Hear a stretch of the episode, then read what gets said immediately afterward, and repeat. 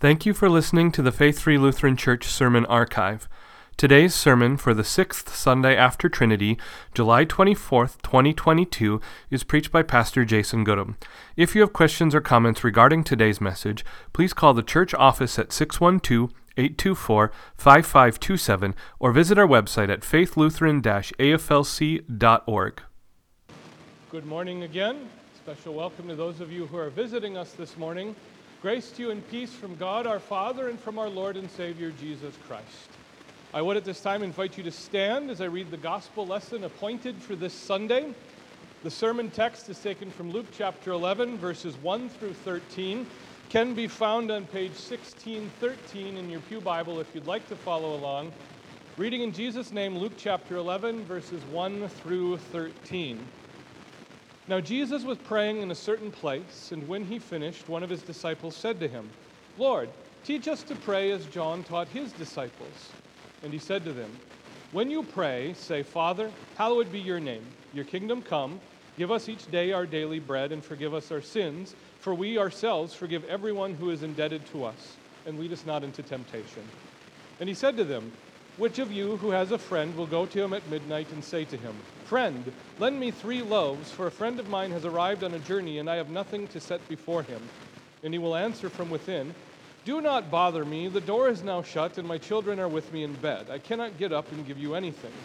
I tell you, though he will not get up, or though he will not get up and give him anything because he is his friend, yet because of his impudence he will rise and give him whatever he needs. And I tell you, ask and it will be given to you, seek and you will find, knock and it will be opened to you. For everyone who asks receives, and the one who seeks finds, and to the one who knocks it will be opened. What father among you, if, he, if his son asks for a fish, will instead of a fish give him a serpent? Or if he asks for an egg, will give him a scorpion?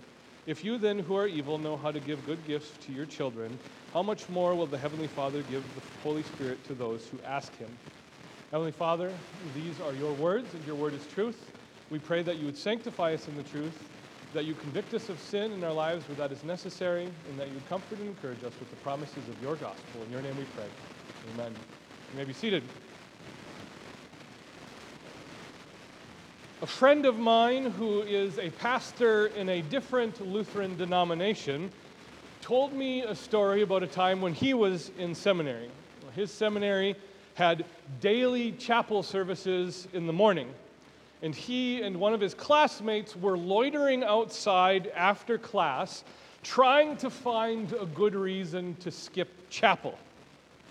One of their professors at that time walked briskly by as he was heading to chapel, and as he passed by them, he shouted to them, Get to chapel, men! God has good gifts to give to you. My friend told me that it was really really hard to justify skipping chapel after their prof talked to them. Now, what is interesting this morning is that story also directly applies to Jesus' teaching about prayer. After one of the disciples asked Jesus to teach them to pray as John had taught his disciples to pray, Jesus' instruction can be summed up with the phrase God has good gifts to give. And so, with that in mind, we turn our eyes back to Luke 11 and examine three distinct sections of the gospel lesson that teach us about God's good gifts in three different ways. So, first, God has good gifts to give because He is our Father. Now, a couple weeks ago, before Bible camp season started, I was walking into the grocery store and passed a man on his way out who was wearing a t shirt that said, It's not a religion, it's a relationship. Now, most of you know that I immediately responded by having my head explode and rolling my eyes because uh, that sentiment is just, well, it's dumb. Now, now, now, the whole motivation behind it is that in the American church of today, people have rejected the formality of religion, people have rejected the repetitiousness of religion, and probably other, several other excuses that people haven't thought out that well. In its place, the church today advocates for a personal relationship and or experience of Jesus.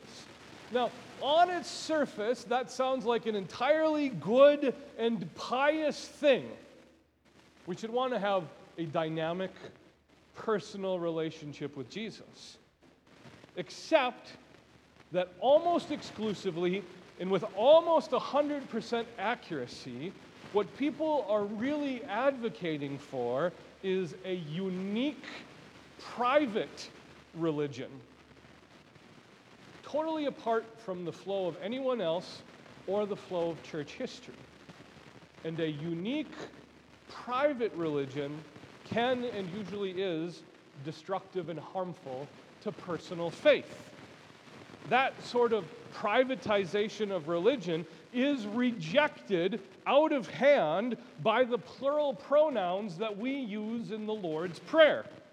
This is not in Luke's version, but consider that we open the Lord's Prayer by saying, Our Father, not my Father. We say, Give us our daily bread. Forgive our sins. Lead us not into temptation. If you have a private, unique faith, you will be completely unable to empathize with any other Christian as they're going through an experience that is entirely different than your experience. You will fail in the task God has given you to do to build one another up. But as odd as all of this sounds, the Lord's Prayer, in fact, does clarify the idea of relationship for us. We do have a relationship with God. It's not this dynamic ebb and flow relationship based on our performance. And again, let's clarify this. When someone walks up to you and asks you, How's your relationship with Jesus going? No matter how well you've catechized yourself, no matter how well you've trained yourself, your answer immediately goes to your performance. If you've done your devotions, if you've been praying regularly, if you've been attending church successfully, you're going to think your relationship with Jesus is good. If you failed at any one or all of those things, you're going to think your relationship with Jesus is bad. But when the Bible speaks of relationship, it speaks in terms of a familial relationship. We have a relationship with God because He is our Father. Now, this is an objective relationship that goes back to baptism. God is your Father not because you have ordained it so to be because of your performance, but God is your Father because in pouring the water over your head and in proclaiming the word at that time, God adopted you as sons in baptism. And I say that specifically because in your baptism, even if you're a female, you were adopted as a son for the purpose of active legal member of the household of God, which makes God your father. And now, our hopes, our concerns, and our expectations, as reflected in the petitions of the Lord's Prayer, start to take shape. They start to make more sense simply because God is our Father. We look to God for strength, as often children look to their father for strength. We look to Him for wisdom, as often children, and especially older children, look to their fathers for wisdom. I read a quote this summer from Mark Twain. And what Mark Twain said is something to the effect of I was surprised how much smarter my father grew from when I was 18 to when I was 25. Something to that effect. But we look to our parents for wisdom. We look to our father for provision, just as we look to our earthly father's provision. We look to them for compassion, and we look to him for protection. But there's one last thing, last thing with God as our Father in here. Jesus teaches us to pray something specific about God as our Father. And the first thing we pray is, Hallowed be thy name. Or Martin Luther had a much better translation in the German edition in the Small Catechism Our Father in heaven, let your name be kept holy. The whole thing with holiness is that the term means to be set apart, which means when we pray, Our Father, hallowed be your name in the Lord's Prayer, we are setting apart our Father as a father apart from and better than any earthly father. Those who have failed earthly father, or absent earthly fathers, or harmful or abusive earthly fathers. Imagery of fatherhood in the Lord's Prayer does not exclude you because you are directed to pray and to find comfort in the Father who is better than any other Father, the Father who is set apart from any other Father. And He is a Father who desires to give you good gifts, as any good Father would do. Moving to the middle section of our gospel lesson, God has good gifts to give, and He is accessible. The second section of the gospel lesson makes a lot more sense if you take just a minute to understand ancient Middle Eastern hospitality culture. For the, for the purposes of teaching, what Jesus is doing in these middle verses and in this middle section of Luke 11, 1 through 13, is setting up an absurd situation. Okay? A man has an unexpected midnight guest arrive and doesn't have any food prepared to serve him. So he goes to his friend, appealing for just three loaves of bread. Now, the friend in Jesus' teaching doesn't want to be bothered because he and his family are already in bed. For those of you with kids who go through the difficulty of bedtime every night, you get this sentiment. Okay? I do not want to be disturbed because my kids are in bed and this is my time, okay? But the friend acquiesces because of the man's impudence, because of his boldness, because of his brashness. Now, all of this seems well and good, but it would have been absolutely and unequivocally absurd to Jesus' original audience because in the ancient Middle East, and in fact many cultures today, it would have been absolutely expected that the friend would help out, that the friend would have gone to the extra mile to help out. It would have been a matter of honor not only for the friend and the man making the appeal, but for the entire community to turn away the man and his guest would have been utterly unthinkable. So, with that in mind, what's the lesson here for us? It's about the accessibility of God. God has staked his entire reputation on his grace and mercy and compassion. For God to give away these amazing gifts, he has to be accessible people have to want to come to him. We can't go to him in fear that he has gone to bed with the rest of the kids and doesn't want to be disturbed. And so the message for us, for God's children, is simple God never sleeps, God will never turn us away. He is always there for us as we pray and when we pray.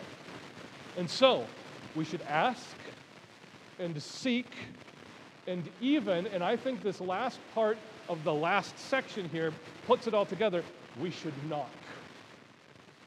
We should be bold because God is available to hear and provide and give us his good gifts. God is available and he has good gifts to give. Finally, then, God has good gifts to give because he himself is good. The final section of the gospel lesson is the shortest one, but also possibly the most interesting. What father among you, if his son asks for a fish, will instead give a fish, give him a serpent? Or if he asks for an egg, will give him a scorpion? If you then, who are evil, know how to give good gifts to your children, how much more will the Heavenly Father give the Holy Spirit to those who ask him? Once again, Jesus is appealing to God's relationship to us as Father. And he does so by pointing out the capability of earthly fathers. We, as fathers, know how to give good gifts to our children. We would never, ever swap a fish with a serpent or a scorpion with an egg. Now, this is, I had to reprogram my brain on this because having heard this for the first time and sinking in when I was a teenager, I kind of thought that sounded like a pretty hilarious prank. But that's not what's being taught about here. The point is, the father is swapping out something good for something dangerous. The serpent is not a garter snake, it's venomous. The scorpion isn't a beetle, it's venomous. And for the father to do something like that for a child in need not only would be evil, but it would also betray trust. And that's what's getting after here. For a father to have his trust undermined in parenting his children. And yet, Jesus accuses us of being evil. Every single earthly father, without exception, is a sinner. We are all committers, committers of evil, and by and large, the vast majority of fathers would never swap a fish for a rattlesnake, would never swap an egg for a scorpion. And that's where we let the teaching sink in. God, our Heavenly Father, isn't evil. He is good. He is very good. He is perfectly good. And so, in prayer, we should expect that God knows how to give us good things. And so, we should willingly and regularly approach Him for those things. What this all amounts to now God's as our Father, God as available, and God as good. All of this gets wrapped up then in Jesus' identity for us, Jesus' activity for us. God has adopted us as children because Jesus died in our place as God's child. God is accessible to us in prayer because Jesus' death tore open the curtain of the holy place and allows us to come into the throne room of God to ask for what we need with confidence. And Jesus' death and resurrection is, in fact, the evidence of God's goodness and his love for us. And so the call for Christians today is to pray. Now, maybe most of us, the response to that would be, well, duh. But I don't think it is. Because when I hear Christians pray, and when I hear Christians asking for prayer requests, there almost always is at least a little shade of the reality that we think we are praying to an unwilling God who needs to have his mind changed so that he will give us what we want. We sometimes approach God in prayer thinking that he is against us, that he is opposed to us. Well, maybe this is because we're under the guilt and conviction of sin. And if you are under the guilt and conviction of sin, the answer is to repent. God wants to give you good things, and the very best thing He wants to give you is forgiveness for your sins. Your sins have already been bought and paid for by Jesus. God can do nothing but forgive you when you approach Him. But maybe on the flip side, is some of us have prayed. And whatever it is that we've prayed for, we've not received it. We've not received what we wanted, or we've not received it when we wanted, or whatever the case might be. And it might be that in our mind, God has betrayed our trust. But that's not the case. Our trust for God is based not on what I want in the moment, but based on over everything else, God is good. And when I don't get what I want, when I want, again, it might be because I'm being selfish and I should repent. But sometimes when I don't get what I want, when I want, it means that God has something else in mind. And even if I can't see it, it's better. Which means at the end of our prayers, the real answer to our prayers is that God is with us. God is there to comfort us. I've said this over and over and over to you as your pastor. Our lives as Christians would have so much more peace if we would stop looking for God's purpose in our suffering, if we would stop looking for the moral of the story when God doesn't answer our prayer, but instead we would focus on God's presence. Now, I, as your pastor, have a pretty good idea of what's going on in most of your lives. I don't know everything perfectly, but I have a pretty good idea. And whatever it is you're struggling with right now, your doubts, your fears, or your anxieties, those are all about to be met right here at this altar because God is with you. And when God is with you, He forgives you and He saves you. He redeems you and He gives you eternity. That is the outcome of our prayers. God desires to give good gifts to you. And the gifts that He regularly gives are so far beyond our expectations that we can hardly comprehend Him. And it's for those things that we praise God together. Amen.